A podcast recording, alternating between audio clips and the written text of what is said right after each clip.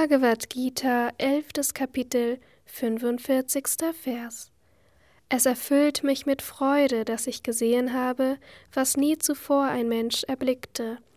Und jetzt ist in meinem Geist verzweifelte Furcht. Zeig mir nur die frühere Gestalt, o Gott. Habe Mitleid, o Gott der Götter, o Wohnstatt des Universums. Kommentar Swami Shivananda für einen gewöhnlichen Menschen ist die kosmische Gestalt überwältigend und erschreckend zu sehen.